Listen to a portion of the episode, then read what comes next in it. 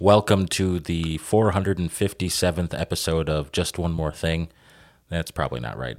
Um, I'm having a conversation with my good friend Matt Specht, uh, local musician, local community theater actor, not so local community theater actor, not so local musician. I mean, you've been all over the place. Um, I think it's fair to say, but um, in the spirit of the podcast and just having conversations with interesting conversations with interesting people, um, it's not very difficult for me and Matt to spark up a conversation about nothing and then carry on that conversation for hours.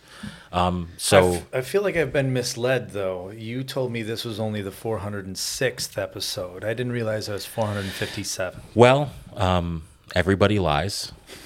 And uh, I guess that was just one of those lies. All right. Um, because I needed you to do this episode. So I figured if I, you know, undersold it, you'd be like, okay, nah, I guess I can come on there. I help you boost your numbers, but, you know, Number.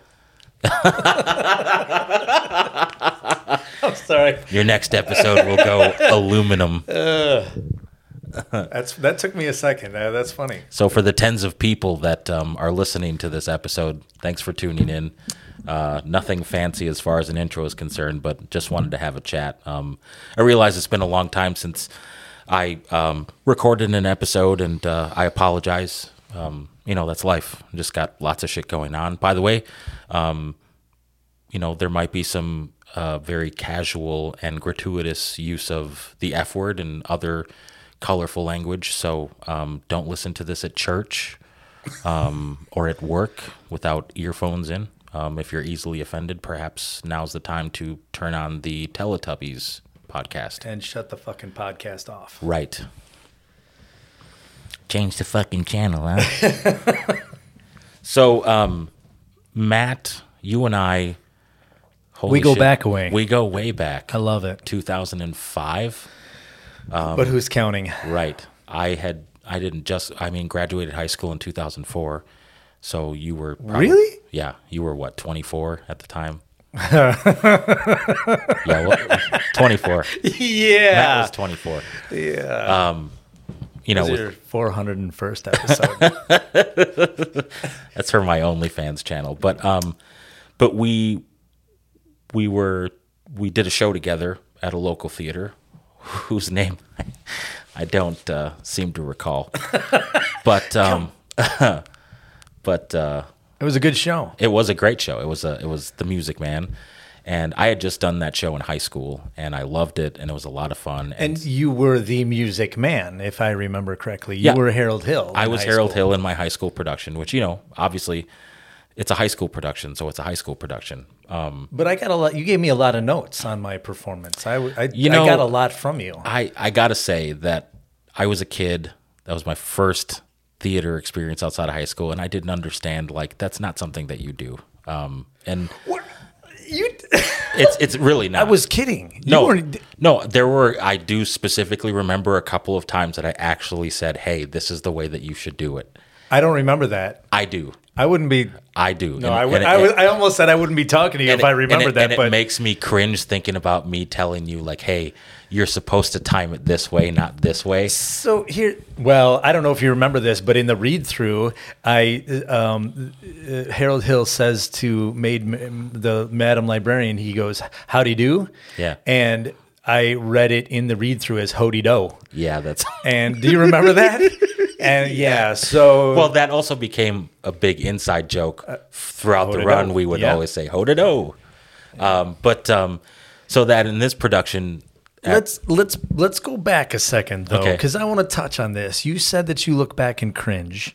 I think I, I read this on the internet not too long ago. When you look back and cringe at stuff, like there's it's almost like there's two kinds of people people that look back and wish they could be like they were when they were young and they just think they're always perfect and Sure. then there's people that look back and go eh, that was cringy and the people that look back and say that was cringy those are people who grow and and Well, are better people now I'm not like, you know, it doesn't keep me up at night, but I do remember because that was my first, um, you know, I'll call it professional theater experience because every experience I had was professional quality. But like, you know, I was 20 and I had never ever done a show outside of high school, and I thought, you know, I'm seeing the things. I, you know, the show's still fresh in my mind and everything, and I'm just really excited. And I thought what I was doing was helpful, but now having been involved in theater now for my entire adult life, those are the things that probably drive everyone crazy. It certainly drives me crazy because no one but the director should be telling you how something should be Right, done. So that's my, I guess that's my sort of take on it. Not that I cringe, but I, I sort of think like when someone does that to me now, I'm like, oh, you. Yeah, you you gnash your Right. teeth, but but it's it's helpful. There's I think there's two different kinds of people too. There's uh, as far as people who gi- give notes. Yeah. There's you know a lot of times I would say the vast majority of the time it's coming from a place of like just excitement and and and and love and like you know wanting to help. Yeah. Um, there are the junior directors. There are the people who want to be in charge and wish they were in charge and want to boss Yep. other people around. And I've been around those kinds of people on stage, but that wasn't. I would guess that's not why. That's why I don't remember whatever it was you Yeah, said. Is because y- we were all having a ton of fun in that. Yeah. That was a fun and fucking we, show. We did five weekends.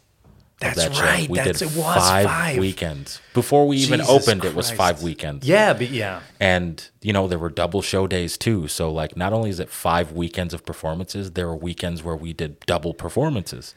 Um, but like, you know, the coolest thing that I well, one of the cool things I remember was when we were doing or when you guys were doing the opening Rock Island train scene, Oh, yeah. which is a, a wonderful scene, and like you guys would start doing the the thing in timing, Yeah. and I was sort of in the audience going, "Tss, tss, tss, tss, Yep. tss," and then um, they asked me, "Hey, can you do that all the time?" And I said, "Sure. What do you want me to do?" They're like, "We're just going to give you this microphone, and as they're doing it, just do that and keep them. In it'll help keep them in time." So I was the the train sound effect in that production. Because the Theater Guild uses recorded tracks. Correct. And it's hard to get a recorded track that gradually increases speed throughout the course. So it was much more natural and easy to have you do it. Right, because I could adjust to the tempo. mouth, Right, yeah. that's what she said. But like, you know, if you think that's number one, we'll keep a we'll keep a running timer. tally. Yeah, ding. Um, But back then, because you were talking, this is almost 20 years ago, tracks were sort of a new thing in musical theater. And, And they so, didn't sound as good as they do no, nowadays. because I've, I've seen some very, very old clips of the show. Someone had a recording or whatever.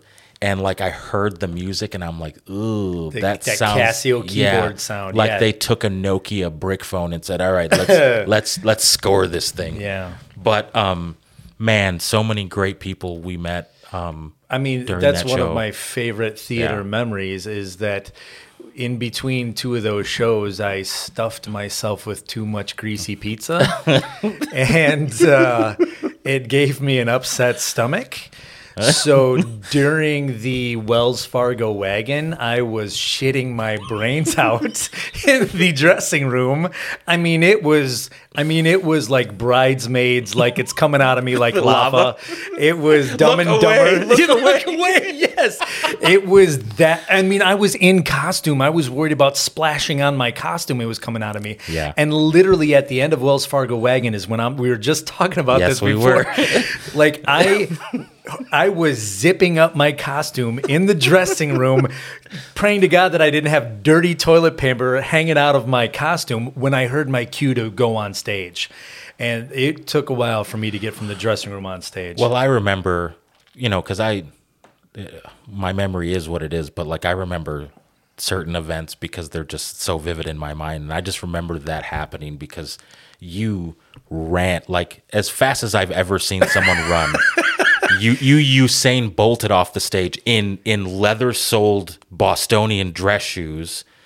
In a, I and, and I don't know if it was a, a double breasted. Was this for Music Man Yeah, still? for Yeah. Music Man, and like like poof into the bathroom, and someone's like, after after the uh, the Rock Island thing. Yes. The, what do you talk? What do you talk? and yeah. and and you know when you had to go to the bathroom, um, someone's like, "Where's Matt? Where's Matt?" I'm like, "I think he's going to the bathroom." Oh, and then there's people that are doing like walk-ons for the stage, just to you know they're basically just to Scene help fill the change, scene, yeah. right? And then you know the the the ASMs are telling them, "Oh, "D- d- turn around and go back. Just walk across. We gotta we gotta kill time. We got- And then someone came Matt's up wiping his ass right Someone now. came up to the group as we are standing there, and they're like, "He couldn't hold it." The fuck I could. And like, have you ever ever had? uh, It's like, you know, when um I had a, tan, a light tan suit on. There was no way I was risking anything. yeah, it was. Oh you- man. Listen, when you gotta go, you gotta go.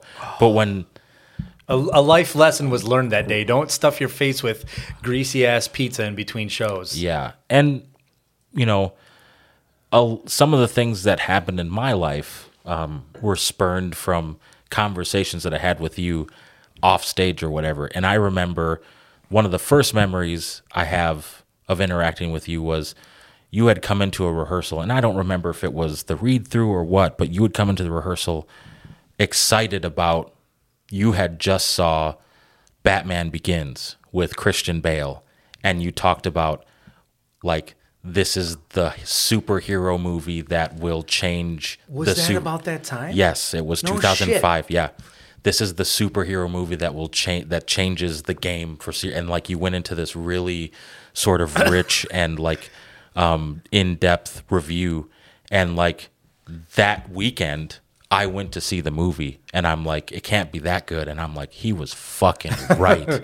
You know, I'm really good at sounding smart sometimes. and then I came back to rehearsal after after I had seen the movie, and then you and I had talked about the movie because like I was excited about the fact that like the end of the movie, spoiler alert, um, they basically revealed that the next movie is going to feature the Joker, Right. And they did it in a really cool way, With the card, right? right? The- yeah. right. And he's like, "I'll look into it," and then like, or, or however he talks. He had that ridiculous voice. I'm not wearing hockey pants. I'll look into it. Um, but uh, we were talking about like just who who would play the Joker and who the greatest Joker ever was and all that kind of stuff. So like, At that point, there were only like three Jokers, but yeah, I mean Cesar Romero from the show. Then you had um, Jack Nicholson. Jack Nicholson, who I don't really care for as the Joker. And What? then- yeah. we're not talking about my show. We're talking about Joker now. You don't think Jack Nicholson was? Why not? Wait till they get a load of me. Yeah, I just. yeah, I'm not. Okay, but he, but he even has said he looks back on that. It's like pop art. It's like it's pop. Yeah, and and like I thought that if they had made that movie, say ten years before, when Jack Nicholson was younger and a little bit thinner and a little more, um, you know, a little bit more malleable and manic, um, I would say yes. if he wasn't so Jack Nicholson. Yeah, it it just I don't know that movie. I was not a fan. The now Batman Returns I loved, but the original Batman I just I don't I don't think it was a great picture. It was it was okay. You- You're saying that Jack Nicholson. We were just talking about Pacino before. Like after Pacino and De Niro did Heat, there were a lot of movies Pacino did where he was just like a version of Pacino. Instead of being a great actor, he was Yeah. just Pacino. Right. And you're saying that's what Jack Nicholson I did. don't, in- I don't think that Jack Nicholson was being Jack Nicholson in the movie. Um, honestly, I just I didn't. It, I don't know. It just didn't connect for me. I just had a very different picture in my head for the Joker, but I also didn't see the movie when it came out. It wasn't until I was a couple years older that I had seen the movie, and of course, because you were you were probably only like 10 I was or born in '85. Yeah. So that movie came out in '89. 80, I believe so. Yes. So by the time I actually saw that movie, I was watching um, the series on television, Batman. Um, With Mark Hamill as yes, the Joker. with Mark Hamill as the Joker and Kevin uh, Conroy as Batman.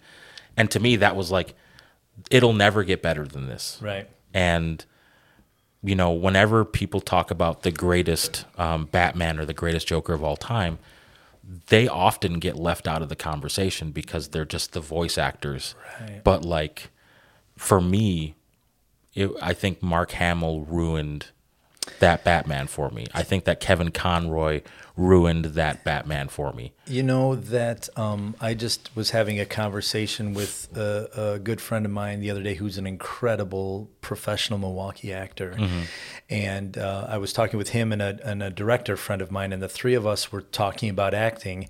And he made a comment along the lines of, if you're acting on stage, somebody should be able to have their eyes closed and understand what you're feeling. Mm-hmm. Like they shouldn't be looking at you to get all that stuff.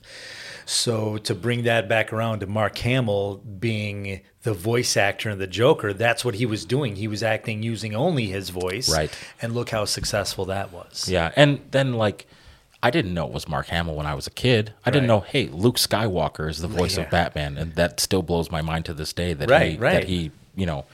But um but as you were saying, um so we talked about Batman Begins and then we had literally it, that really sparked um a shared love of movies because um, you and I both love movies. You and I both love talking about movies. Yes, yeah. Um, and sometimes our opinions are different. Well, I, yeah, I think that's what's interesting. I would really love to see Bruce Wayne Senior's will.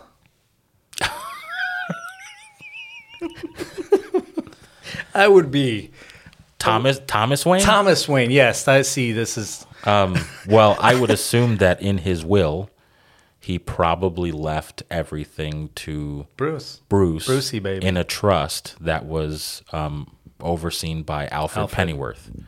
Um, yeah, wills. I'd are, just be curious. Of, I think wills are tricky. Um, I, I don't know. I don't want to talk about wills because I'm not um, an, an expert. expert. Yeah, I'm not, and certainly, um, you know, don't want to have talk to anyone about wills if they're not an expert. You and I saw Joaquin Phoenix in Joker together the together, first time, yes. and that was I, I can't think of anybody I would have rather seen that that with that movie with. That was uh, an experience. It was holy shit. Uh, that that same I'm I'm pretty sure that same summer uh, Uncut Gems came out. Yes, and it was like the first week that the Joker came out. I my my memory's a little hazy, but I saw each of those movies three or four times in the first week it came out. Like I was, I couldn't get enough of it. I, I just kept going to the theater and drinking it in. And dude, Uncut Gems, like. So first of all, the Joker. You and I saw it together. Mm-hmm. I think Dana was there too. Yes. Yep. And I know that the term has become cliche, sitting on the edge of my seat. Uh huh. But I think for both of us, we were both sitting on the edge of our seats. Weren't we like holding hands at yeah, one point? Like, like, it's you grabbed my shoulder at one point. Yes. Like it was the way I describe it to people who haven't seen the movie. I I say when I went and saw the movie, I was uncomfortable for most of the film, and they're like, "Well, what was wrong? The seat didn't work?" No, the the the content of the movie, the, how well acted it was, just the it was so visceral. I said it. I felt uncomfortable. I said there are things that happen in that movie that just are so um, so well put on the screen that it it just it makes you uncomfortable. And I don't want to ruin anything for anyone who hasn't seen the movie. And you know it's been out for four years now, so I hope that you have. And if you haven't, four, 2019. Oh Christ. Um, and I hope COVID time. Go see the movie if you haven't. It's on HBO Max. It's worth buying at the store. It is it is a clinic in a character study for mental health and um, Joaquin Phoenix, who is maybe the best actor of his generation, puts in uh, an award-winning performance. He's, he's it's, incredi- it's It was incredible. so good, and I look forward to the sequel. But there's a part in the movie, dude, that fucking that fuck I'm sorry to cut you off. That fucking bathroom scene. Have you heard, like taught, have you seen what how what the, what they were doing? Like they had to kick everybody away, yep. and it was like that bathroom scene yep. is one of the most gripping because like we were just talking two seconds ago about like somebody should be hearing your performance and know what's going on.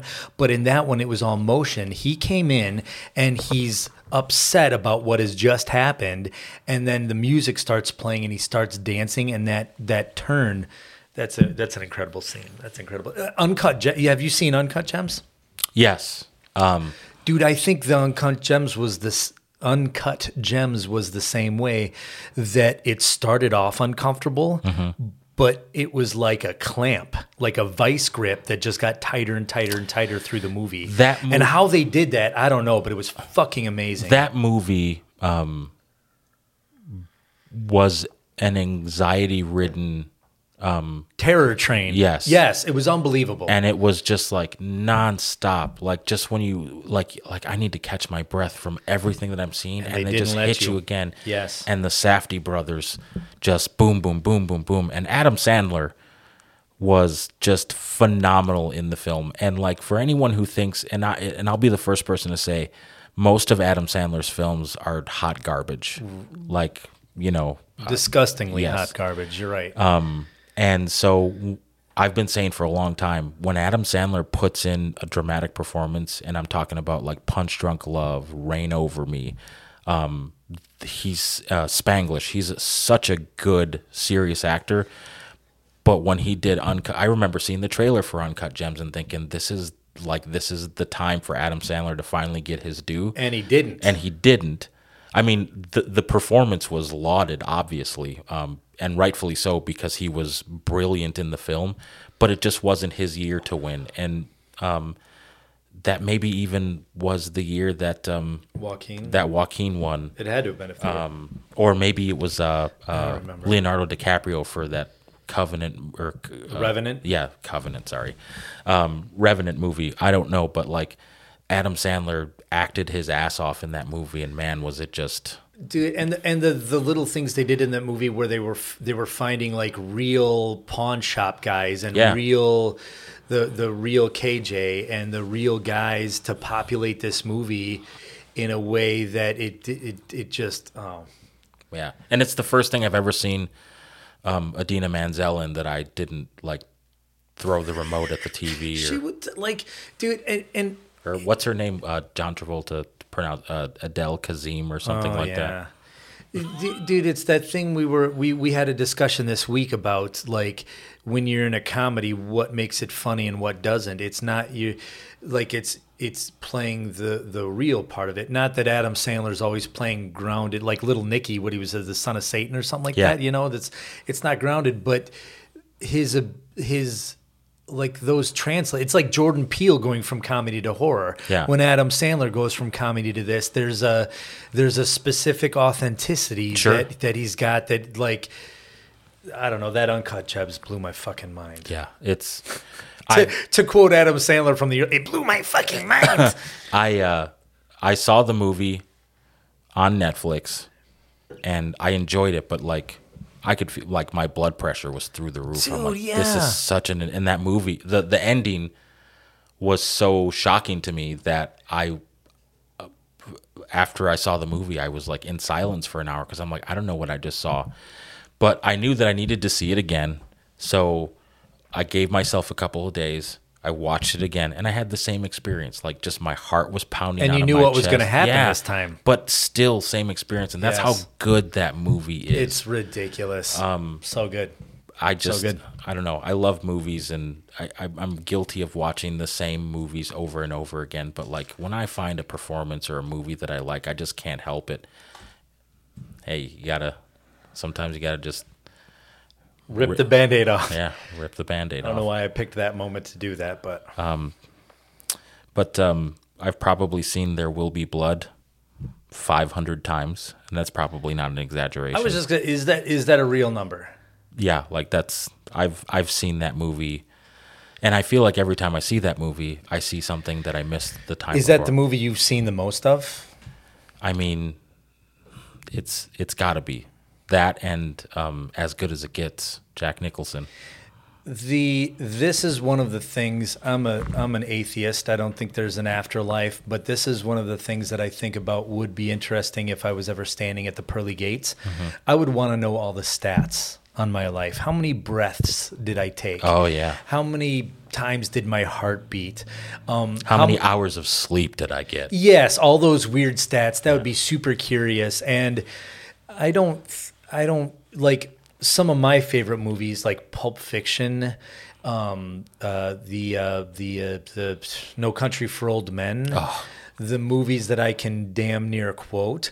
I didn't even realize. Remember, I don't know, maybe ten years ago, they brought back a lot of movies. Like they brought back Pulp Fiction and Reservoir Dogs Yeah.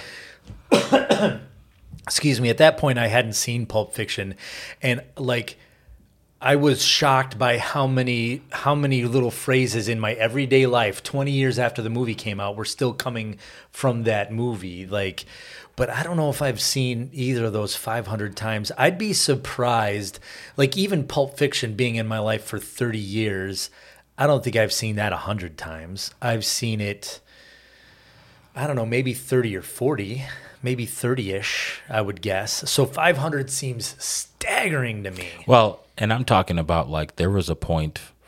I mean, the movie's been out since 2008. I want to say, um, I was watching this movie every single day, and So that I mean that I mean a year that's 300 right there. right, You know, obviously. and and I used to fall asleep to Heat. I mean, if you're gonna fall asleep to a movie, Well, yeah, I mean not not purposefully, but I Right. would always wake up to Val Kilmer in the big fight, Sure. in the big uh, Easter morning shoot. I think they filmed it on Easter Day, and um, Heat is a movie I could talk about for quite a while. yeah, I mean they've done they've taught college courses on heat. Uh, Yeah, dude, the the military actually uses heat to train guys in covering people during a retreat. Sure. Like it's that like that guy they put that um you know there was they made heat before in the 80s with like terrible actors and I mean that doesn't surprise me. yeah, I mean like it's weird like you see the old actors doing these scenes that you're used to, but it's it's faces you would recognize when you saw the movie, but I can't remember their names. And Yeah, it's, I mean most movies that came out of the 80s were pretty awful. Music and movies in the 80s What were Shut your mouth. Music? No. yeah. No. The only good thing, the only two good things musically to come out of the 80s. You know this is being recorded, right? Yeah, I know. Um, hot take: Michael Jackson, Prince. That's it. I mean, Uh huh. Michael Jackson is problematic, but if those are the only two artists you have out of the 80s, that is still, I think that's a lot better than what ca- the 90s were a desolate wasteland of music for me. Now, I should preface that by saying I graduated in 93, so I feel like in high school, the first part of the 80s, there was still good stuff going on. and, Sure. um, but like the last the last six seven years of the 90s were obnoxious for me i remember to the point where i remember seeing the incubus song on mtv where they say pardon me while i burst into flames Yeah. and it was like a breath of fresh air because i was like this is new and interesting and sounds amazing whereas this i remember looking around for music so hard in the late 90s and i couldn't find shit and it was all it was i, I think it was a turd turd a lot of turds Um, yeah, you're not wrong about that. Probably not as many turds as the '80s, but definitely a lot But, of turds. but you're talking about like, dude, some of those. Change my mind. What what in the '80s musically was? Well, so I the the first thing I'll sound off on is bands like uh, like I think Bon Jovi is one of them. Okay. I, I get my chops busted a lot by, by, um, about Bon Jovi, but like Richie Sambora is one of those guitar players that balance that line between wanky and self-serving and masturbatory and that you can sing along with. You know like that brian may like when you when people hear uh, uh, bohemian rhapsody everybody sings the guitar solos too. Yeah. and i think richie sambora did that for bon jovi. And then bon jovi's got songs like living on a prayer they were hopeful. It was sugary yes. And it was I mean, but and I I get that. I do. Like I can understand why people liked some of that music. The police? The police. Synchronicity. Dude, every breath you take and walking on the sun and wrapped around your finger and King of Pain.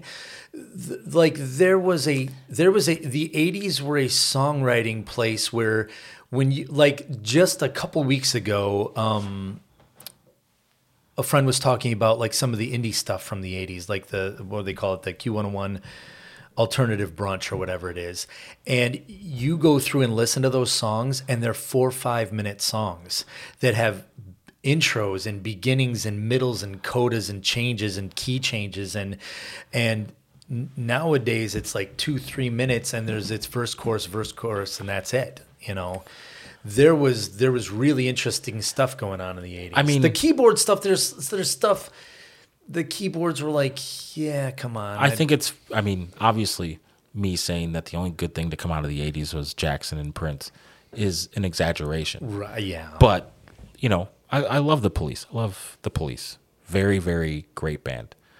But like, the, uh, eh. I think probably the most forgettable decade of music because Oh, how many one-hit wonders exist? I can hear 80s? people throwing their phones across the room right now. as Let they're them throw them at me. I love Billy Joel. So that's the other thing that's that's going through my head right now is that like a lot of the bands that I would like I would sound off on like Aerosmith, they were 70s as well. Sure. And um, um, Billy Yeah. Joel, like Piano Man was the 70s. Sure. But he was doing really interesting stuff in the 80s. Like I just uh, this morning I had a, a Billy Joel song come up, The Innocent Man. Those chord changes and those chords he's got, dude. Yeah, I think I came in and there was another Billy Joel song playing, and I said that's a great song. I can't remember what it was though, but that was an you know an ADD. Oh, moment. that was yeah. Maybe that was maybe that was an Innocent Man. But um, yeah, I love Billy Joel. Billy Joel is a musician's musician. But it, it, would he really be 80s? Like he was, he was I mean, Uptown Girl. right. But Piano Man, all those other those. Bruce Springsteen's got his start in the 70s, and he was bigger in the 80s. Sure, but you, so when you say 80s, but you could also argue that Bruce Springsteen without the E Street Band is not nearly interesting. I've heard really interesting stuff about Springsteen. Like everybody understands that Springsteen's got a certain voice and he's a storyteller. And but somebody used him as an example one time about the music business. Like if Springsteen had been starting out in today's not I mean 2023 is different. I'm talking about 20 years ago we Sure. were having this conversation where if Springsteen would have been starting out his first two albums weren't that good, but the somebody at the record label understood that he had potential and backed him. Whereas in the early two, you know, nineties, two thousands, when it started to be, when we started to get a lot of those huge shifts in there, they wouldn't have stuck with him. So how many Springsteens are out there that didn't get their their label didn't stick with them, Sure. and they're also, you know, I don't know how much older you are than me, and I guess it doesn't really matter. But I was born in the mid '80s, so a lot of the '80s music is I was lost on me. born before that. slightly. I was born five minutes before that. You don't need to be specific. But um, so like '80s music is I don't know. There's a just the '80s seems incredibly corny and there was a lot of that. right. bubble gum and just. Madonna? I mean, like a prayer? I, I mean, I remember Madonna's music and I remember her videos coming out and stuff like that. And not that Madonna, I didn't like Madonna's music, but it just wasn't really for me. I, there are a couple of songs by Madonna that I love. Um, like a prayer. No, that's not one of them. Um, what? I mean, I like the song, but I don't love the song. Um, but like Madonna's one of those artists where like randomly her songs will get stuck in my head for some reason, and it's like, why is this stuck in my head? I don't even like this song. Um, you know, Do a deep dive. Google the baseline for like a prayer one time. The the the backstory behind that bait. Like, dude, I love I love it. I love it. um, It's going. We're going super niche. that's okay. Speaking of music, Yeah, speaking of music, um, and I know, you know, I didn't, I had no uh, sort of. I usually prepare for these things, and I have questions and notes, and like, all right, these are the things we're going to talk about. But then I thought, we've been taking notes on each other for years. yeah, with our fingers, Yes. You're gonna give me the notes after we're done. yeah, and then post it to my OnlyFans channel. But um, there, um, the thing about our friendship, it's very organic and very spontaneous. You and I, before I even hit record for this podcast, we're talking for two hours. Yeah, about two hours. Yeah. And, you know, that's the way it is for you and I. Whenever we're in the same room together, we usually have to be told to leave. I mean, last night it yeah, happened. Last night, you and Dana and Shannon came to see Sister Act, and then you, you know, I, I met up with you guys in the lobby, and we are just standing there shooting the shit and just having a time and laughing our asses off, and then. You know, I, I'm face I'm facing you, and you're facing you know the door, and you're and all of a sudden I hear, "Oh, do you want us to leave?" Yeah, we got to leave, guys. We got to leave. Let me just take this moment to say that you were very good in Sister Act. And for the record, I think you're an incredible performer. I think you are criminally underrated. Uh, the the the one thing that I saw that really sticks. What are you laughing at? I'm not laughing. Okay. The one thing that I saw, I saw you in the. I almost said perfect couple. I apologize. Odd couple at Yeah. the uh, at the roadie. A couple that was with the Fleeing artists. Yeah, yeah, yes, yeah. dude. Like you were so fucking good in that show. Like your sense of timing and your authenticity. Like I'm in awe. Like I'm not. I'm not blowing smoke up your skirt because you let me on your podcast. Like you. Like you w- were so legit good in that. It was it was phenomenal. It was a joy to watch. It was a joy to watch you last night. You always stand out in the in in the dude when you were the lion in the Wizard of Oz. Like you are always fantastic, and I love watching you, and I can't get enough watching you on stage. Well, first of all, that's what she said. You know, you've mentioned OnlyFans twice now. I'm I'm doing a search on OnlyFans to see if you're on there. you um you do what you want to pal but anyway um first of all thank you. Um i hate talking about myself. I'm not one of the people who likes That's why I wanted to take a minute and, and, i appreciate that. And let me just say this. Um i i think probably you and i both were students of the craft of acting. And I'm not saying that to sound pretentious, but I think you and I are very similar in that like we love the art of acting and getting into a character and, like the process. Right, and the Yes. process and then like having a scene with someone and just the emotion. Like that I love the idea of like being an actor for me is an escape because then I don't have to think about life and I get to be someone else and I get to I get to um, wear someone else's skin, Jeffrey Dahmer. And but you're very good at inhabiting somebody else's skin and that's a pleasure to watch and yeah, it's like it's that thing where like we watch joaquin phoenix and like why did that work and we try like we talk about this stuff because it's there there are people who love acting but they dude i don't want to sound like a dick here like they're they I think you and I get along very well because we are curious about how to be better Sure. there's there's some people that um, that uh, that don't that don't do that right that Sure. don't they want to show up and do their lines and they do a wonderful job and I'm not taking anything away from that but I think one of the reasons you and I click is you when you when you're around somebody like you you want to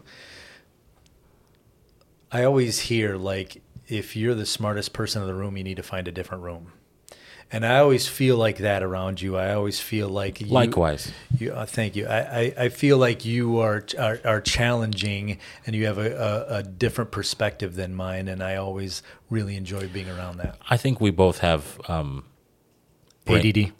Yeah. Well, so that's an episode for a different day, um, along with Will's. But um, you and I have brains that work differently than other people, and I think that's what it is. Is we we, you know, the the average person sees an apple right on a table and you know oh yeah it's an apple and it's red and it's you know it's an apple and you can do things with this apple I But you- can't wait to see where you're going with this. Go on. but you and I look at an apple and say, how did it get here? Who put brought it it here? in? Why is it facing in this direction? Why is there a dark spot here?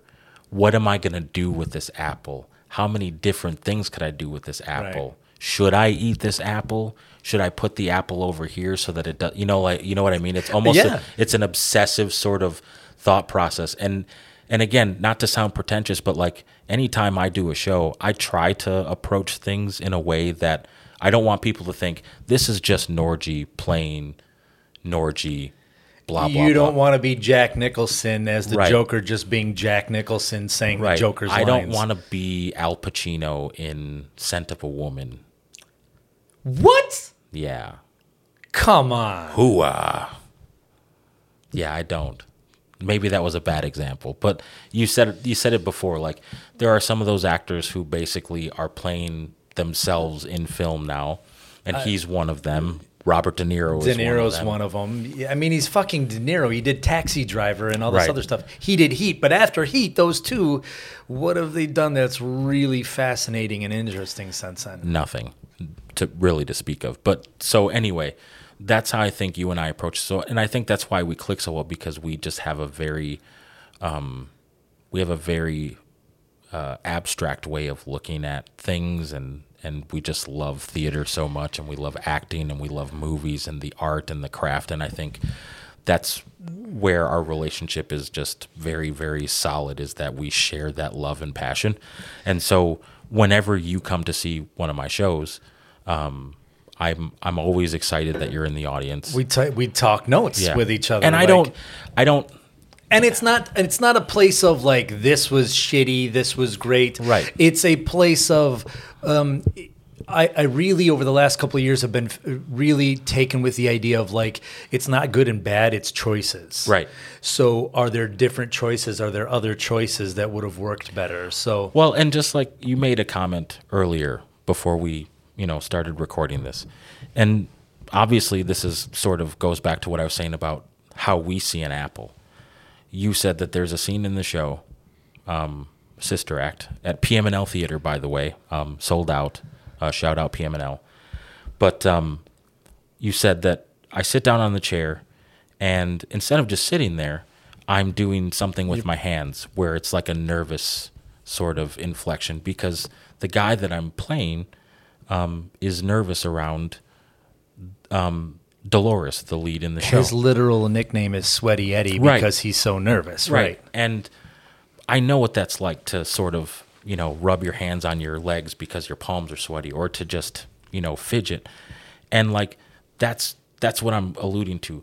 Most people would just see the guy sitting on the chair in the scene talking to Dolores. You saw the subtlety of what I was trying to do, which was Yeah. like you it's know also because I was in the front row and I was at ankle level with you and, and, like and yeah. yeah, but but that's what I'm trying to say, and that's just one example. Like So let, let let's ask: Was that a conscious thing or was that an unconscious thing? The the things you were doing with your hands. yes, It was both. yes, Okay.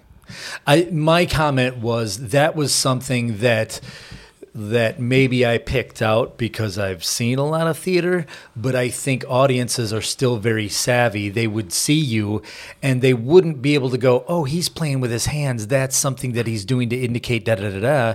I'm not even saying that's what I did, but they would they would understand that there's an authenticity about you in that moment because they're savvy and they they we're all humans. We all pick up on body language right? Sure. no matter who you no matter what your level of acting you can tell when somebody walks in the room and they don't like you by how they turn their body towards you Right. away from you right? So that's one of those little things that it's like a little signal to the audience that I think the audience picks up on and understands that you're you're being authentic in that moment. Well, I've been like when I think about my own life, I've been there before, where I I'm in a room with some a girl that I really like, and I don't know like I'm, I'm in a room with a girl I really like right now I'm kidding um, but yes but like the nerves and like what am I gonna do, and I can't like. I, I'm such a loser and I'm not good with women or I, I don't know what to say. or, Yes, You know. I know that she obviously she wants me to sit next to her, but I'm gonna go sit on the opposite side of the room and like, you know, nervously. This all this under stuff undercurrent like yes. that that's that's me. And i'm like so me like rubbing the sweat off of my palms and having you know being nervous yes that's acting but also like that's me because that's what that's like. Bro, I don't know how many times in the last couple of weeks I've had conversations with people, and I'm like, excuse me, I'm like, haven't you ever been? There was a, an instance where I saw somebody in a scene who was a waitress in a in a restaurant, and my comment was. Haven't you ever been a fucking waiter or a waitress? Have you ever eaten at a restaurant? You know what that dynamic is like. Right. And the ability to go, what would I do in this situation? And Right. how would that, that to me is the key. And there's people that go, well, I'm going to do this line for laughs. Or there's people that go, fucking Harrison Ford said this. He said, um, he, he was talking about this. He said he was a waiter in a scene and uh, some director was busting his chops and goes, yeah, when, uh, um, uh, uh, one of the old school, super old school movie stars. When he walked into a room, um, you knew he was a movie star, and when you walk into the room, you you're just a waiter. And Harrison Ford's like, I'm supposed to be a fucking waiter. and the interview goes, the interviewer goes, and where's that director now that was saying you that? And Harrison Ford goes, turns around and goes, uh, can you bring me some more coffee? So, that's the, that's like, you know, that's Yeah. like the, the, the thing. Like when you, you understand in that moment that you've been in a room with somebody you're attracted to and you understand what happens to your body. And instead of thinking like, how do I look good? How do I do my lines right? You're like, how do I feel in that moment? Right. And that's what happens. And then that comes across. That's what Harrison Ford's doing. Yeah. He's like, you know, if I had a seven foot tall, sh- tall, shaggy dog next, you know, like, Right. The, how would I really do in this situation and Right. use that to be authentic? But like making that connection and then having the audience sort of pick up on it is like that's like the adrenaline of theater is like just and I love movies, but there's something about live theater where like you're seeing it unfold in your very in front of your very eyes. There's not 10 takes. You don't They get to stop it right. You have to get it right then and there. yes. And when you do get it right, it's like the best feeling in the world. And right could mean 10 different things on 10 different days. Right. Yeah. Exactly. And like, you know, again, calling coming back to that situation, I've been in a room with a girl that I really liked, and man, it's embarrassing to think about and to talk about. But then I think about, I'm I'm literally putting out a side of myself, like showing people, like this is probably how I would be in this room with this girl because I'm just socially awkward that way. Right. And so, um, you know, that the, just little stuff like that. But again, that's the way that our brains work because we sort of hyper focus on tiny, tiny, tiny little details. And that's not to say, like you were saying before, it's not a knock on other actors. There are some really good actors, stage actors, some of which we know who, you know, again, they show up, they do the lines, and they do a good job. And they're they disgust. It's disgusting because they're so talented and they don't work at right. it. They just show up, breathe, and then leave. And they're and man, that was the best breath I've ever seen. um, you know, and I can I can think of um, a couple of people who were just whenever they were in a show, I'm like that. Just the legitimacy of the legitimacy of this show just went up a notch. Right. Gary Stam is the first person that comes to mind oh, Gary. man, if Gary Stam was in a show, I'm like, man, this is gonna be As the- long as he's not trying to make it, he- that's a he's a funny guy. Yeah. He is one of those dudes that's super funny all the time. um, when you and I were in um, Duck Hunter. Duck Hunter Shoots Angel, and I think that was 2015. Um, and I auditioned for the show, and then when we got the email, what? I think it was 2014. Go ahead. Okay, I only remember because there was uh, I changed jobs Sure. that year and I moved that year and that was right around that time. But I remember auditioning for that show and then, you know, hoping I got cast. But then, like, when I saw the email with the cast list and I saw your name and I saw Gary Stam, I'm like, I don't even care. and Len. Mackey, Yeah. Len Mackey was amazing. Another great um, Yes. uh, theater actor. I was like, this is going to be, I don't even care how well this show does. This is going to be one of the best experiences. And it turns out I was fucking right. It's it's you know the the preview night incident I've heard recently is legendary in some circles The preview night incident of, of us breaking character. oh, well, let's, um, Let's move on. let's, let's talk about that for a second. Let's talk about it for a second. For a second. How long are we going to record for? Um, well, right now we're at just under 50 minutes. and we haven't even gotten Talked about to- what we want to talk about, right? Right. And we will, I promise. And listen, when I recorded the episode about my mother's death and everything leading up to it and everything after that, um, that was like a two hour episode. And it was very, very hard to get through. But I, you know, I try to stay within a format like, okay, I want to keep it at an hour because that'll keep people engaged or 45 minutes. But then I decided it's going to be as long as it is. I'm not going to, you know, that's what she said. you bastard. That's three now. And, um, you know, I'm not going to try to edit things out or cut things out like, oh, we shouldn't have said that. Someone like, I, it just let it be what it is. So anyway, um, that show, that particular show we did, um, in the very beginning, you and I came out in a um, a car on stage, and it was a very small sort of car. Like we stage. were cra- two Right. adult males crammed Right. in there. We were like shoulder to shoulder Right. pressed up against now, each other. Now the car already is very very small, but like two grown men, one of which you know, Matt, you're in in good shape, and I'm not. Um, I believe that when I did that show, I was probably like 300 pounds, so you know it was already tight quarters. But then we got pushed out on stage because that car obviously didn't go by itself. So we got pushed out on stage and we got into the spotlight where we are supposed to be. that was that. That was way near the top of the show. It, I believe it was our first scene because Yeah. before our car breaks down, Right. Or we're looking at the there was map. a scene before that where I'm like talking with Gary Stam, who was Yes. my boss, and Yes. he's like, "You got to go down here on an assignment." Right. And, And- then you're the photographer, and I'm the journalist. Yes. So that was our first. That was my first time on stage in that show, and so we come out. We get pushed out on stage, and I couldn't even tell you who it was that pushed us out on stage. But we, you know, we're supposed get- to get, yeah. you know, and, it's preview night, it's so it's the night. first night in front of an audience. Right. And for, I mean, probably most people listen to this know us, so they understand preview night. But for those who don't, Hmm. preview night is the last rehearsal before. It's like the final dress before we open. Right. And at the Theater Guild, what they do is they give everybody in the cast and crew a couple of tickets, so that friends and family can come see us Mm-hmm. right. they get the benefit of seeing the show for free. It's a it's a volunteer theater, so that's part of the what we get. Right. uh, you know, is but we also get the chance to practice in front of a live audience. Right. To find out where the laugh lines are and where the Yes. pauses are, and, And- just to get used to the cadences. Yes, and so all week we'd been busting our asses on this, and when even on a comedy show, things aren't fucking funny, Right. Until you get in front of a live audience, Right. So, but even so, like in any show, many of the things that are the funniest happen off stage, right?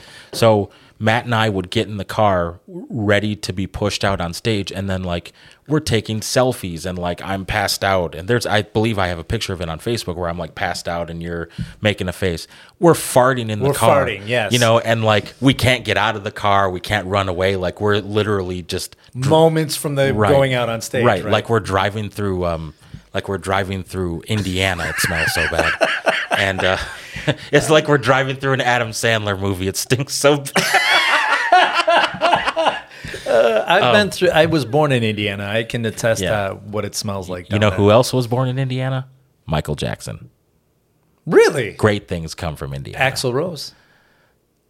okay most great things come from indiana yeah the, the jacksons were born in gary gary indiana which smells but anyway so you know we're farting we're burping we're just whatever so we had done this part A dozen times. Right. Yeah. like okay this is what we are. And obviously we got to get pushed out into the light because everything else is dark and it's supposed to look like we're driving.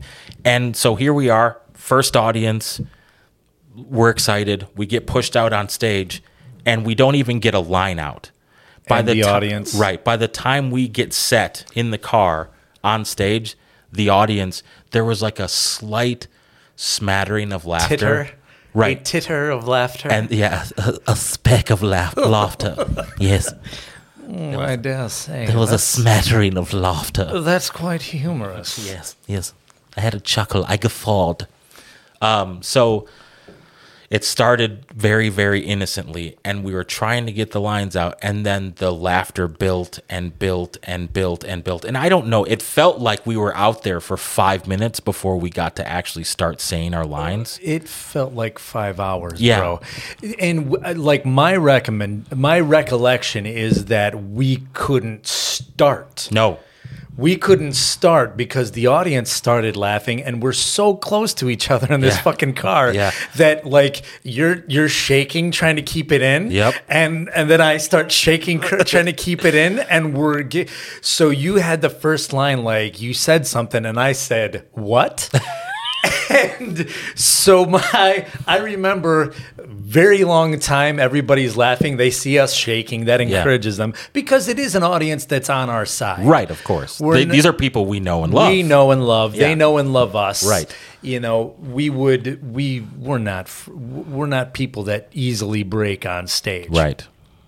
and the the you get your line we finally get your you get your line out and then i'm like i can't inhale to say my line because i'm going to chuckle if i do and so i think i get calmed down and i inhale to say what and instead i go what and that starts us off again and the the thing that i remember the most is like i mean it's it's embarrassing like it's funny but it's embarrassing to break on stage Right. And we didn't do it on purpose. No, we we're tried not- really, really hard to keep it To together. keep it together. And if for the again, for the people who know us, it is very easy for Matt and I to burst into laughter at almost anything. So for us to like be at the point where we're bursting at the seams just so we can get through this part without laughing, we made it quite a long time before we broke.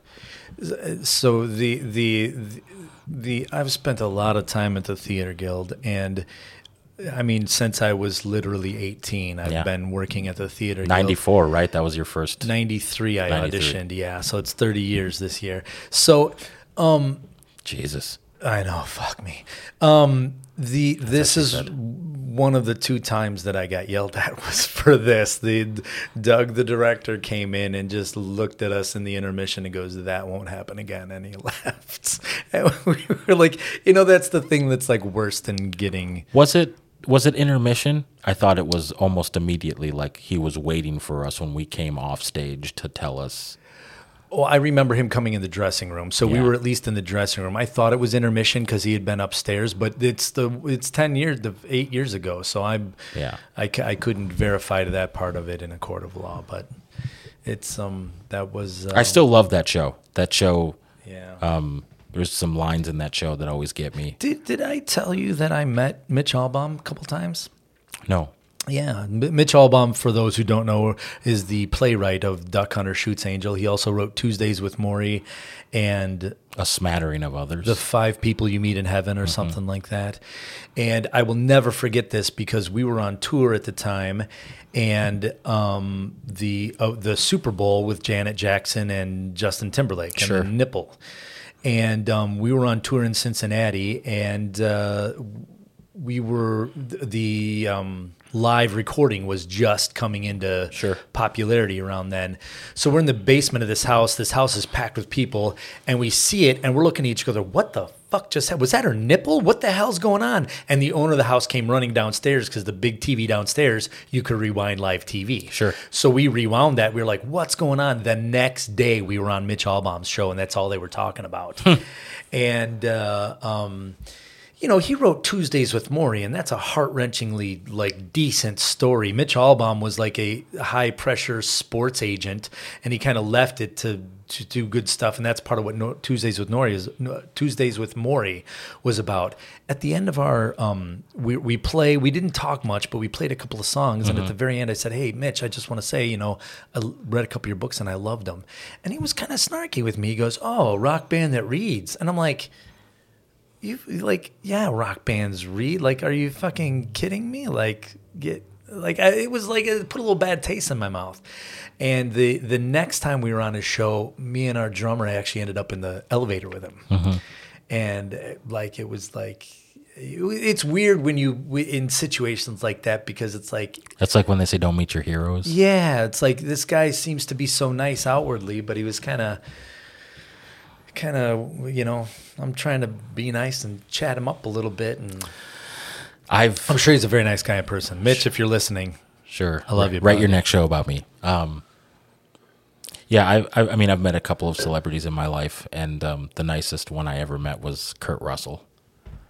I'll bet you, He, yes, he came through the drive-through at Wendy's. No shit. Swear to God, he was in, In a- Kenosha or Racine or um the one on 94 and and uh, Highway shit. 50. Yeah. Um, I worked at Wendy's. It was my favorite fast food job, and I, I I realize it's strange to say, but I enjoyed working for Wendy's. And um, shout out Wendy's, but please make the junior bacon cheeseburger 99 cents again. Seriously, if I run for president ever, that is going to be the platform. 99 cent junior bacon cheeseburgers. You commie fucks. And so, um, and so he he came through the drive-through. So again, he was in a limo, but he was in the back. So the he- like the limo pulled all the way up, and he was the one at the window, and I was working the drive-through. No shit. partic- yes, that particular day, and um, I remember he ordered a spicy chicken sandwich meal, and um, gave him his stuff, and I was like, uh, I was like, I'm I'm a huge fan of so Snake Plissken? such I was like huge fan. It's like Big Trouble. I started naming off his movies like an idiot, like he didn't know what his resume was. In case Yes, you forgot, yes. you were in Big Trouble in Little Did you- China. do you remember that one? Do you remember that one? Overboard. You were in, you know, just It's like Paulie and Tony Soprano. Hey, Tony, you hear what I just said? um, but there's a particular movie he did um, in like 1995, and I man, I can't remember the name of it. But the movie is basically um, he and his wife are going on a road trip, and he goes, he stops at a gas station to, I know which one you're talking about. and about. the car gets sabotaged. and it's like Billy Bob Thornton's in it. U turn. U turn. Is it U turn? No, um, hold reaching for IMDb. Yeah, let's do it. Um, man, I just I love the movie so much. It's Uh, not U turn. No. Uh, Kurt Russell. 97, Sean Penn. Okay. No, it's not. Never Sean mind. Penn's not in it. You're right. So it's not U turn. You're Um, right. Man, what the hell is it called? This is great podcasting. We're I know. I know. Hey, if Joe Rogan can do it with 20 million listeners, I can Fuck too. that guy. That guy. Bring, it up on the screen. yeah. Uh, if I just type in Kurt Russell. Executive decision. No, that's not No. it. Uh, actor. See all. Are you in? Breakdown. Breakdown. You busted. That's Uh, an 80s song. Yeah. Uh, Beverly Hills Cop 2. 1997. Breakdown, it's called. But um, him and his wife are on a road trip. The car gets sabotaged. Um, they abduct his wife and basically hold her ransom. And, you know, he finds out that there's like this big conspiracy. And so I like, anyway, I'm, I'm off on a tangent here, but I was like, dude, I was like, oh, I loved Breakdown. I said, I know that's not one of your biggest movies. I said, I love that movie and I watch it all the time, blah, blah, blah. And he's like, hey, hey, thanks, man. I, I always like meeting fans. Could I get some extra mayo?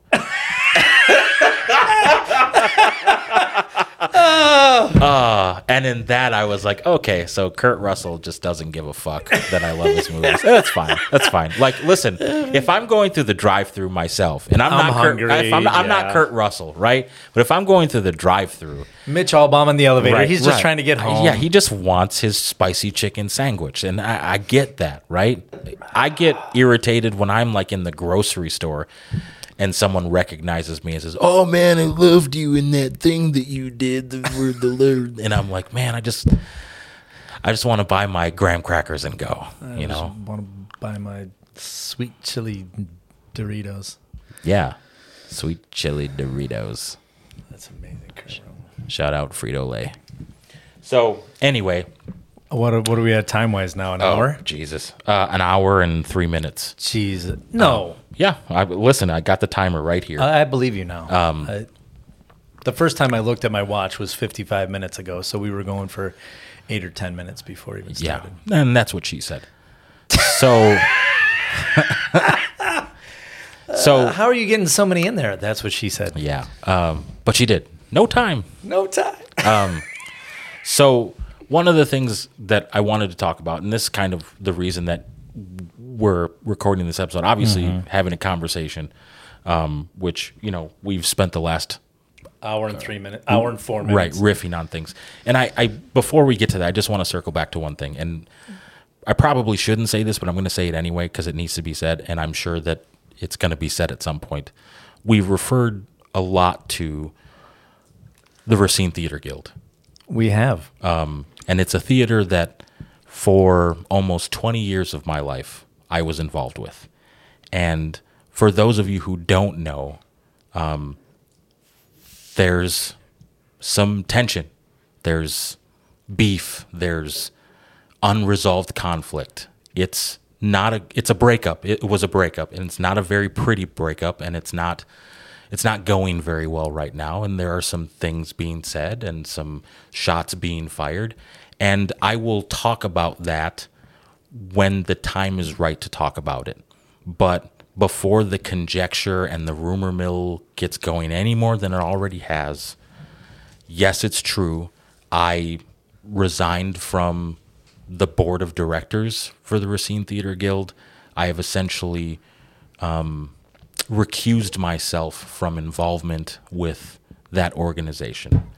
That's not to say that I'll never go back there ever, ever, ever again. But right now, the likelihood of that happening is next to nothing.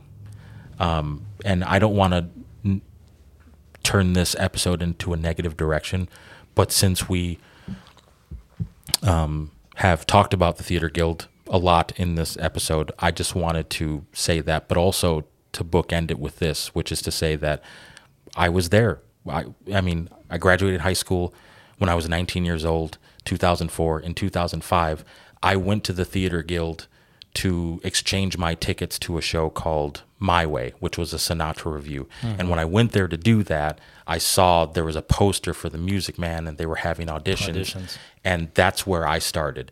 And so from the time I was 20 years old to now, and I'm 37, um, I was involved. And I we did a lot of great things there and I was involved with a lot of great things there and I'm proud of the body of work there but things happen sometimes. And again, I'll get into this at some point down the road, but um, I love the Racine Theater Guild. I love the organization. I love the people there. I love what it means to the community. I love what it means to me personally. But um, sometimes things just uh, happen the way that they happen, and I'm I'm uh, I've responded in the way that I've responded, and it's what it is. So again, I'll talk about it at some point, but um, I just wanted to take the time to at least acknowledge it because I know it's being talked about, and that's fine. But um, some people might be listening to this just for that. Right, right, and that's fine. Listen, I, I get it. There are some people out there that are probably like, "What's he gonna say?" because this is the first episode I've done since I was wondering happened. what you were going to say. Um, and that's fine. And we wonder some more. And I listen. I've had conversations with you, Matt, off microphone, and with plenty of people off microphone about the situation. And I have a lot to say, and I'm sure that they have a lot to say, and that's fine. Um, and I will, I will again, I will have a conversation at length about this, and you guys can you know, listen to it or not. Um, but, you know, things happen.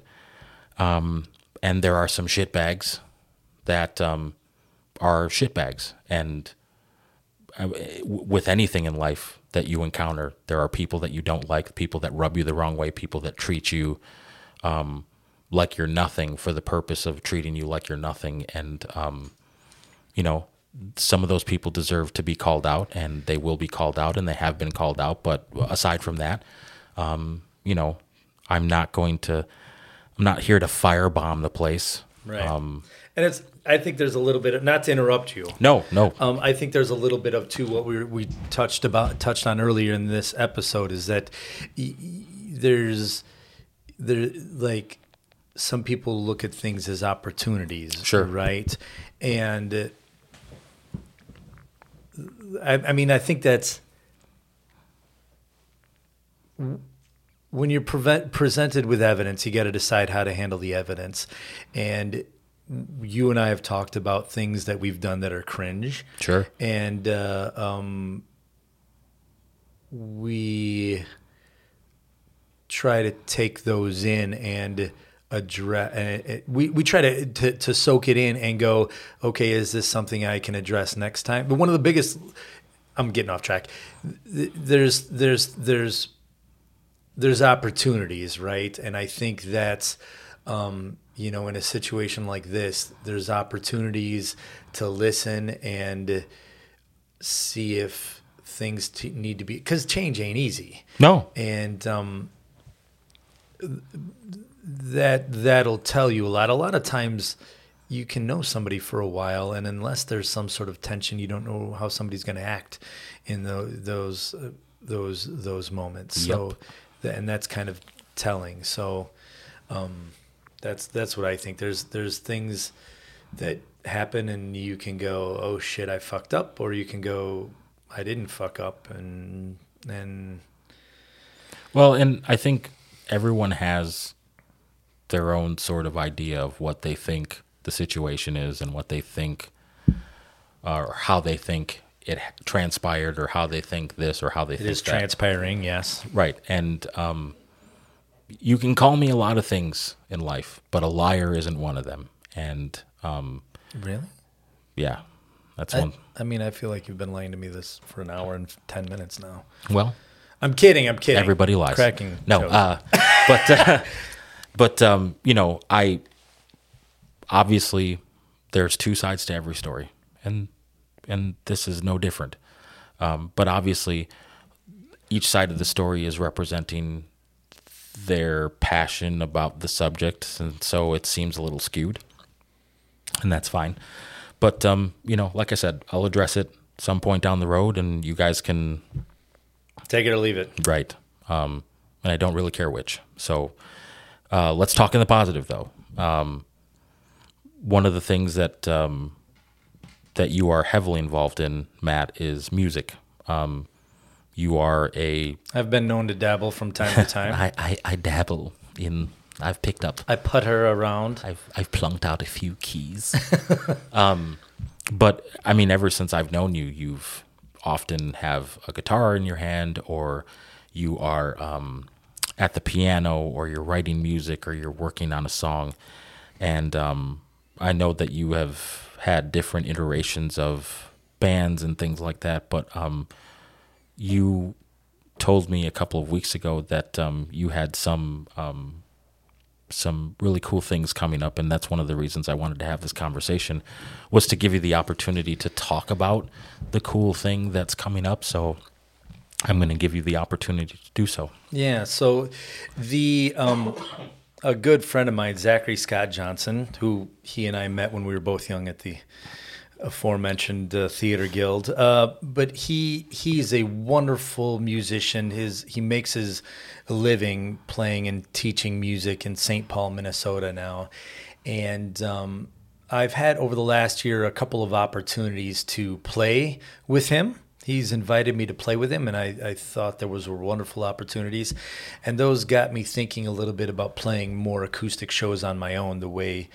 he does. Um, you know, again, it's the he he's so wonderful and so warm and caring, and and such a phenomenal musician. I mean, this guy literally, like he'll he'll. Um, the last time I played with him was for a Tom Waits tribute show, and um, he just literally picked up the violin and the mandolin and played along with me. And I mean, we rehearsed, but it's that that rehearsal where we got together and played the song once or twice uh, before the show, and it was like, oh, change here, change here, and we're off. And It was- everything clicked. and he he's so brilliant. He's so brilliant. So any anyway, he he he kind of you know, I haven't, you know, with COVID and everything, there haven't been a lot of opportunities for live music shows.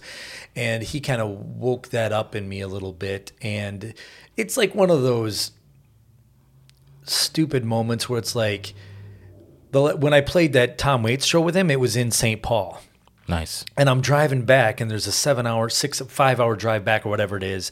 And I'm driving back, going, man, I should call that place and go play a show there.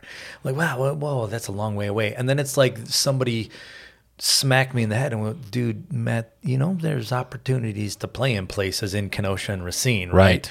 So it was like a, like, like a, like a, An epiphany. Yes, it's like, duh, Matt, go play in Kenosha and Racine. So I started, I got back and I started reaching out to some people. And one of those people is Joan Rory, who's, uh, um, she's uh, one of the most delightful people you'll, you'll ever meet. And last year she opened a micro venue in Racine called Social on 6th. I've um, been there. It's very, very nice. It's very cool. Man, and if you nice. know Racine at all, there's the Sixth Street Theater, the over our head players. Yep.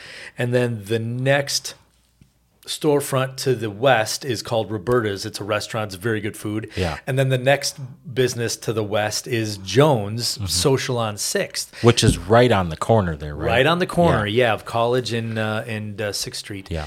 and uh, it's a micro venue, so she's not. She they don't have regular hours. They don't have regular events. It's only open for special events. So I reached out to her and said, "Hey, I'm, you know, I would love to to start playing again. Would you?" And she, yeah, of course. And simultaneously, while this happened, I mean, I, I don't know if this is interesting stuff for a podcast, but years and years and years ago, I used to drive a taxi, and I had a, I had a, I had a situation where I drove someone to a safe house, which was called the Women and Children's Horizons, and um, that I won't go into the whole the whole event, uh, but that that that moment stuck with me over the years. I mean, this is before, I mean, this was when I was like 19 years old, right? And so the moment stuck with me to the point that not too long ago I ran into the, I had the chance to meet the current director of the Women and Children Safe House. And we got to talking about, um, you know, what they need. They're critically underfunded. Women and Children's Horizons their website is wchkenosha.org. Please go there. Please take a look at what they do. If you can help out, donate in any way.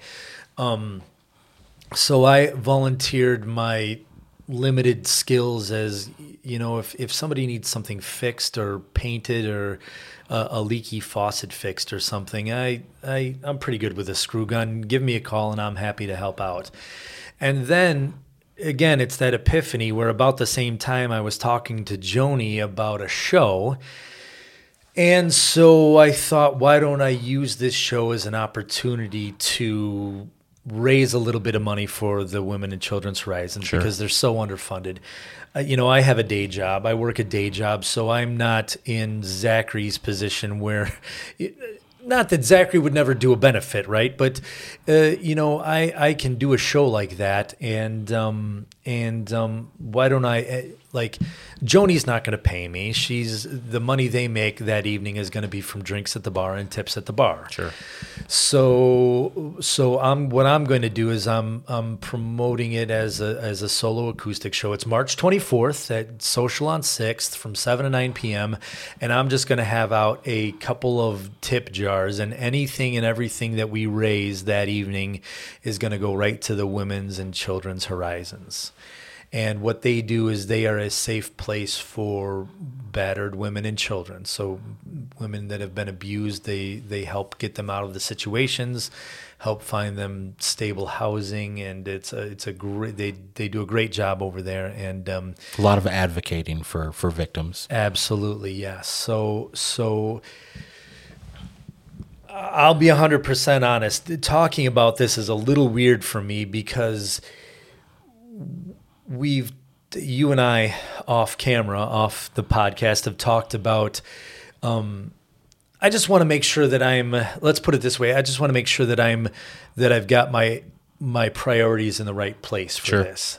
So I'm not trying. So so that's what I want to do. Like it would be nice to have people come to the show, but even if you don't come to the show, look up the Women's and Children's Horizons and make a donation. I'm I'm I'm. It's a weird balancing act for me. Sure. Um, and I, and I get it. Like, and sorry to interrupt. I get No, it because like, yeah. you, I think it's one of those things where you're you want people obviously to come out and appreciate your artistic sensibility and it's going to be a fun night with a bunch of friends. right. Yeah. But also, your thought process is if I'm doing this and I have the opportunity to pay it forward to to give back why wouldn't I take the opportunity to do whatever I can to do so? And I get that. And I think we can all appreciate that. Now, here's my question, Matt, because I know how good you are. I know that your music has been um, licensed and published and um, uh, used, and um, you're very, very good. Now, I know that there are some people maybe that can't make it out to the 20 on the 24th, which is a Friday, I believe, right? Mm-hmm. Friday the 79. twenty fourth. Yeah. So, is there a possibility that perhaps we could set up like a, a Venmo or a or a Cash App thing, so that if someone still wanted to contribute um, to Women and Children's Horizons in the name of what you're doing, that they could do that? I am I am not interested in like having it done in my name. Well, but They I'm can- saying, but like to help support your mission. Right. So th- that's what they need to do is leave me out of it. Go to wchkenosha.org and mm-hmm. there's a donate button there. Okay. And it will go directly to them. So any money you know, I want Joni to have a successful, thriving business. I don't want to take money away from her. So that's why I'm not. We talked about payment. I was like, no, don't pay me. You're gonna. She's gonna make money from selling drinks and from tipping the the bartenders Sure. that night, right? So that's that's where I think if, if you're hearing this and can't make it, go to the website wchkenosha.org mm-hmm. and make a don- there's a donation button there. Make a donation and just they are really underfunded and uh, uh, uh, and every everything helps. You know, 10, 10 bucks to them might help with diapers or formula or And and and make no mistake about it, despite the fact that they are criminally underfunded, they never make excuses. They still provide the same level of care and advocacy and service with the money that they don't get as if they had coffers filled with cash. And they never do, but like yeah, I mean, the this is the kind of organization that whatever you can give, they will stretch a penny into a dollar if they can. Yeah, because It's it's it's a great organization. You you very definitely understand that this is not. Um, this is hard for me to articulate.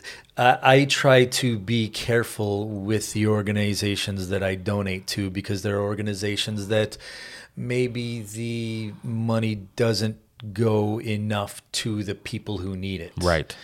And this is one of the organizations where they're on a shoestring budget and the money goes towards the people who need it. So it's a Every penny. so from my point of view, you know, every people might feel differently, but uh, from my point of view, this is a, a place that, um, and and I've already had I've already had a couple of people mad I can't make it and hand me money, so that's encouraging. I'm I'm really looking forward to whatever I'll be able to to to to give back.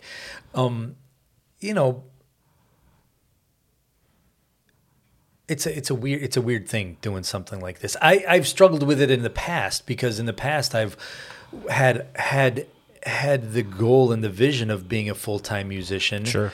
And when you're in that position and you want to do a show if that's your only if if playing music is your only source of income, then it's hard, it's more difficult to play a show for free Sure. because you that's your that's your job that's your it's like it's like playing a show for exposure. Well exposure doesn't pay rent right, um and um playing a show you know so so this is one of those those moments again where there's opportunity right? In the past I, i've struggled with playing shows for free at a benefit because well uh, like i'm trying to make this my career at that Right. point i was more career oriented with it and uh, uh, and now looking back it it was even though those times where i was career oriented there was um there was ways we could have done it and been supportive and and But you're trying to protect your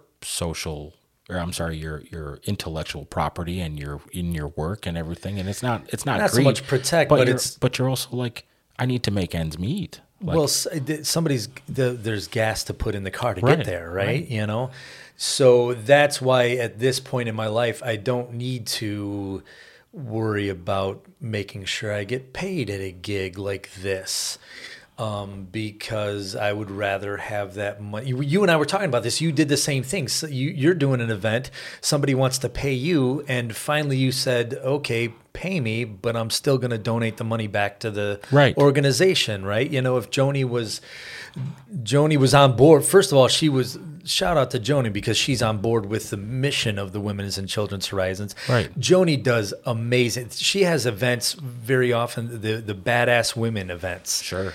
And uh, where it's um, uh, networking opportunities for women to come talk to each other. I think I can't say enough about Joni and Social on Six and what they do there. It's Well, a fantastic place. And it's it's a locally owned business. Yes. So in addition to supporting a really good cause, which is the Women and Children's Horizon, you're also supporting Joni at Social on Sixth because and you by know, just buying beers, Right. By just buying beers having like you drink, normally do. buying yes. a cup of co- you know whatever the case may be, but like also like maybe people who have never heard of her place or have never been to her place are now being exposed to this place, and it's a lovely place.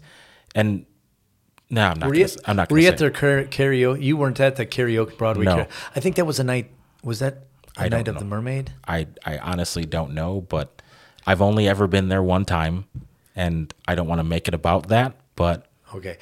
I went to. I, I've been in there a couple of times, Yeah. and, and the the the last time I was in there was she had a Broadway karaoke night, and it was so much fucking fun. Like it's just like a bunch of us theater kids getting in there and belting out theater songs at the top of our lungs and just Yeah. supporting every. Like it was so much fun. It was so much fun, and the place was fucking packed. yeah, I, I saw If I get- pictures and video, and if I get a quarter of that many people to my show on the 24th, I'm going to be ecstatic. Yeah. And and so when I did go there, the one time that I've been there, um she was very very nice and like was so excited to tell me about um the place and was so welcoming and was so warm and you know she treated me like she's known me for her whole life and like She's like so cool. she's like, "Hey, can you help me turn these like there she's got some like sconces on the wall with Mm-hmm. candles and I'm helping her and she's got paintings and and cool artwork on the wall and I'm straightening that out and I'm like, "Man, I love this place. This is this is really really cool." So, um so yeah, And shout out to you because you're helping me with the show. I mean, am I though? Yes, you are. You're providing some lighting. Yes, which I forgot to bring, like a um like a piss flap. And I apologize.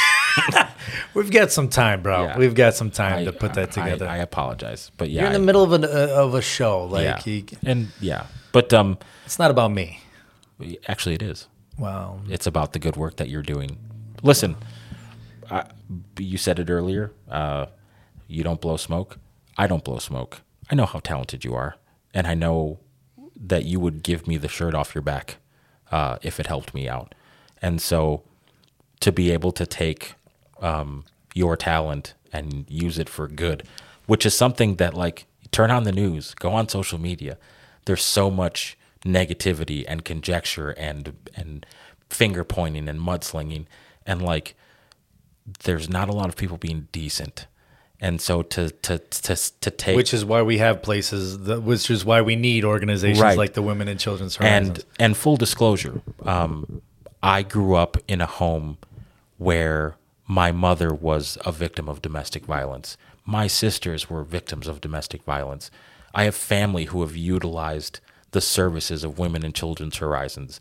I know people who have utilized the services. I've done benefits with the Women and Children's Horizons. You don't have to sell me on the idea.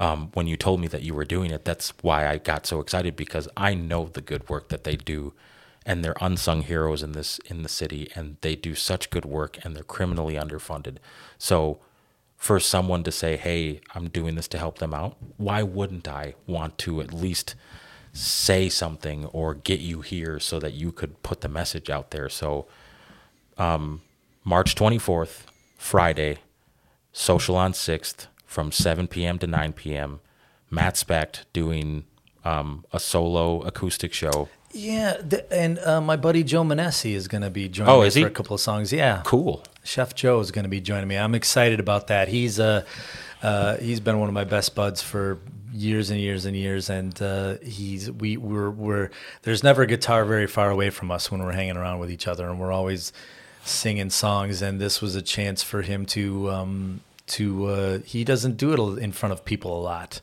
And uh, so, uh, yes, please, Joe, jump up and uh, play a couple of songs with me. So those are those are a lot of going to be a lot of fun.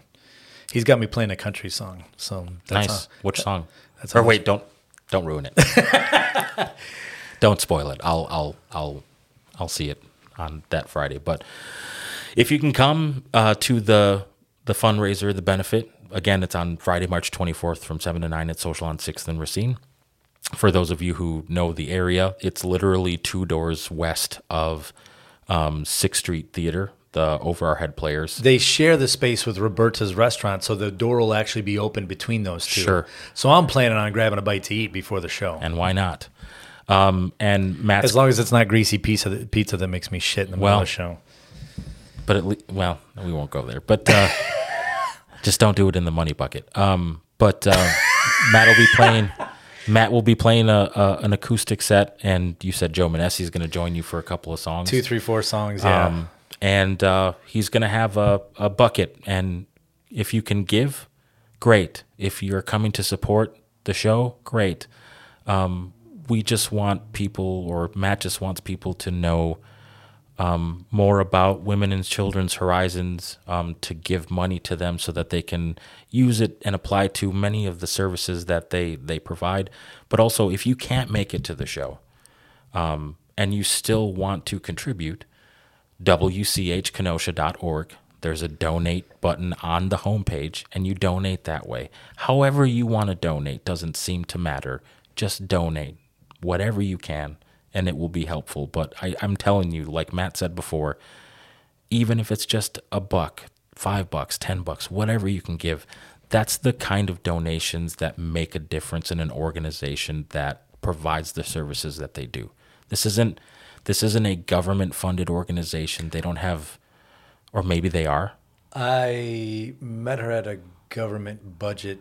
Okay. Well, maybe maybe they were maybe they were asking for funds. I don't know, but like this isn't you know this isn't um this isn't something that the taxpayers pay for. Like they're not you know they don't have millions of dollars coming in yearly in grants. Right. They they just get the bare bones um, stuff. They depend heavily on the goodwill and generosity of normal people giving. There's yeah, there's an element to that. I'd I'd have to. Uh, it's been a couple months since since we were in that uh, meeting, so I But I don't want to speak out of hand. I don't yeah, want to speak no, I get it, and and and certainly like what they do goes far beyond the money that is contributed to their organization. So if you can be there again, Matt, tell them when and what and how. March 24th, 7 to 9 p.m. There's no cover charge, there's no tickets. You just show up. And if you can't make it, uh, WCHKenosha.org. WCH, Women and Children's Horizons, Kenosha.org. WCH.org.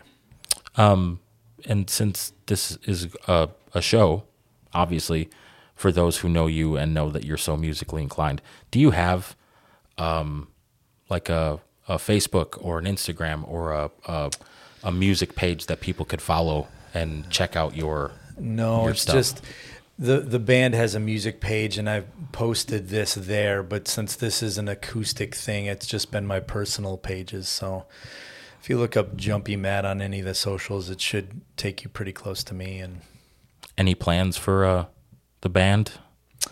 um, the, I mean, that's a great question. I should have come up with an answer beforehand. I mean, Sorry to put you on the spot. No, it's. I mean, it is what it is. Uh, you know, the the year before COVID, we went through a lot of changes in 2019, and then COVID hit, and we haven't really. You know, we've I've only been doing acoustic stuff for the last six, eight months, something like that. So it's it's um But that hasn't stopped you from writing songs and, and, No, and stuff. So I know you've been busy with that. the first six eight months of covid like that was all there was to do was like i put a lot of stuff on soundcloud that was like new song like i did more writing like i had to stay off facebook because it, it was so terrible yeah. so the only other thing was to pick up a guitar, and uh, it's one of those things that I wasn't doing theater. I wasn't doing this. I'm, I'm doing a lot of theater now. So the, you know, not having theater to do, I just picked up a guitar and like it was very. Um, you got to remember, like I was in Snowdance at Sixth Street Theater when COVID hit. Right. Like I remember going there and oh, we've got one case in Chicago, and it was like we had one week left, and we're all kind of nervous. And um, um, so I I had been in the the ten months before. That was another reason the band there was going through a lot is because the fifteen months before COVID, I think I was in eight or nine shows back to back. Sure. So I had all this creativity that I was just doing all the time, and like all of a sudden, no theater, no nothing, and You needed the outlet. it had to go someplace. Right. Yeah. So it it's it's one of those things. Lately, I've been really focused on theater. Being a being in a band is like being married to three or four other people yeah. and an accountant and a manager and all these other people like it's it's a really weird thing. And so lately being able to do theater where okay that show is done and i can take a break now. Right. bands there's not like a break. Acoustic shows i can get ready for a show coming up and then i don't have to like i'm setting my own schedule for the shows Right. whereas with a band there's a lot more pressure to like more shows more tours doing albums so Rehearsals. all that stuff where do you rehearse yeah it's it's it's uh, it's intense and so the so the band is is um it's it's not a door that's shut by any means. Like i'm playing we're, we're here today because i'm playing music right? And uh, it's going to be a lot of a lot of original stuff at that stuff that's never been played by anybody be, by me before live. Um, but it's a it's a it's a process. The big thing is like we have to decide what a band looks like for us now. Um, and we just haven't done that yet I mean, I'm sure that conversation will happen when it's ready to happen. That's that's what I that's that's like my overarching thought is that like it'll happen when it's supposed to. Right. Because if you force it, then you can tell when it's forced. Yeah. That's what she said. Um, the cops are coming right now because of that. But also, I know at least one of the members of your band, and yeah. they're all solid guys. And I'm not talking about from a musician standpoint. I'm talking about from like they're just Human being, right? decent human being. and they're all just very reasonable people. So I don't think that there's any pressure that or any sort of idea that like you guys are not going to get the band back together that it's going to be filled with contention it's just a matter of making sure someday it'll happen and you guys will have a conversation. we're doing it for the right reasons Right. and we're doing it in the right way and Right. uh, yeah. Right. And so, uh, so again, March 24th, Friday, um, uh, Matt Specht doing a acoustic show, uh, special guest Joe Manessi. Uh, it's a benefit for Women and Children's Horizons in Kenosha. Um, it's at Social on 6th on the corner of College and 6th Street in Racine and um, raising funds for Women and Children's Horizons. If you can't make it to the show, you still want to donate, you still want to see what they're all about, uh, WCHKenosha.org. Uh, you can donate on there or find out all of the wonderful things that uh, Women and Children's Horizons do for the community. And we're excited also uh, for sort of the return of Matt to. To play yeah, this Right. is my first solo show in my first so, full solo. Like I, I played with a thing called the International Pop Overthrow, which was great, but it's a half hour set. There's not a lot of time to settle in and, and, and have some fun. So this is going to be a lot of fun. So Well, Matt, we've been going at this for that's what she said. an hour and 37 minutes. So we're done now. I, I mean, unless you've got anything else you'd like to say. I have one final thing I'd like to say. yeah. Smell you later, poopsicle. And that, my friends, is what you call full circle. Um, someday, when perhaps when you're older, I'll tell you the story about the origins of smell you later the great poopsicle. Um, but I um I can't say this enough. Um, Yeah, Matt, you you um I've always had a tremendous amount of respect for you and your um, intellect and your talents on stage, off stage, in the bedroom. Like you are, um, you never cease to amaze me, and uh, you, your your hands are so soft and gentle. But you've got those piano player fingers, which are just You know, Magic. You know, comforting but firm. Yes, yes. And here I am. I'm trying to be sincere, and I'm being a complete creep. But um, I'll stop being a piss piss flap for a second and say, um, you are welcome to be on this podcast anytime you like. You know my number. Call me. Um, and, I'll call uh, you. We'll I- put it together. Yeah, the, I I always love talking with you. And again, we didn't really have a plan except to talk about the benefit. But how? I mean, we talked for An hour before we got to the benefit. right, actually, more like an hour and fifteen minutes. We'll just cut. Uh, just make it a 15 minute podcast. just cut all the other shit out. I'll just turn this one episode Yeah. into 10 episodes. Um, and it'll still be better than Game of Thrones. Yeah. Sorry, another hot take before I end. But anyway, uh, thanks for all of you for tuning in. Um, hopefully, um, you know, you've listened to the other episodes. Check them out if you haven't already. I'm, I'm sorry it's been so long since uh, I've done one of these. Um, We need more, Norgie. yes, we need Get on this. We need all of it. Um, but um, hopefully make this more of a regular thing. There's just been a lot that's happened um, since the last episode, and and I apologize. Um, Never apologize. You are who you are. Right. It is what it is. um, so anyway, thanks for listening. Uh, thanks Matt Specht for uh, joining me today. Thank you, again. Uh, one more time, March 24th. It's a Friday, seven to nine. Social on Sixth. Um, Matt's doing an acoustic set to benefit Women and Children's Horizons. WCHKenosha.org.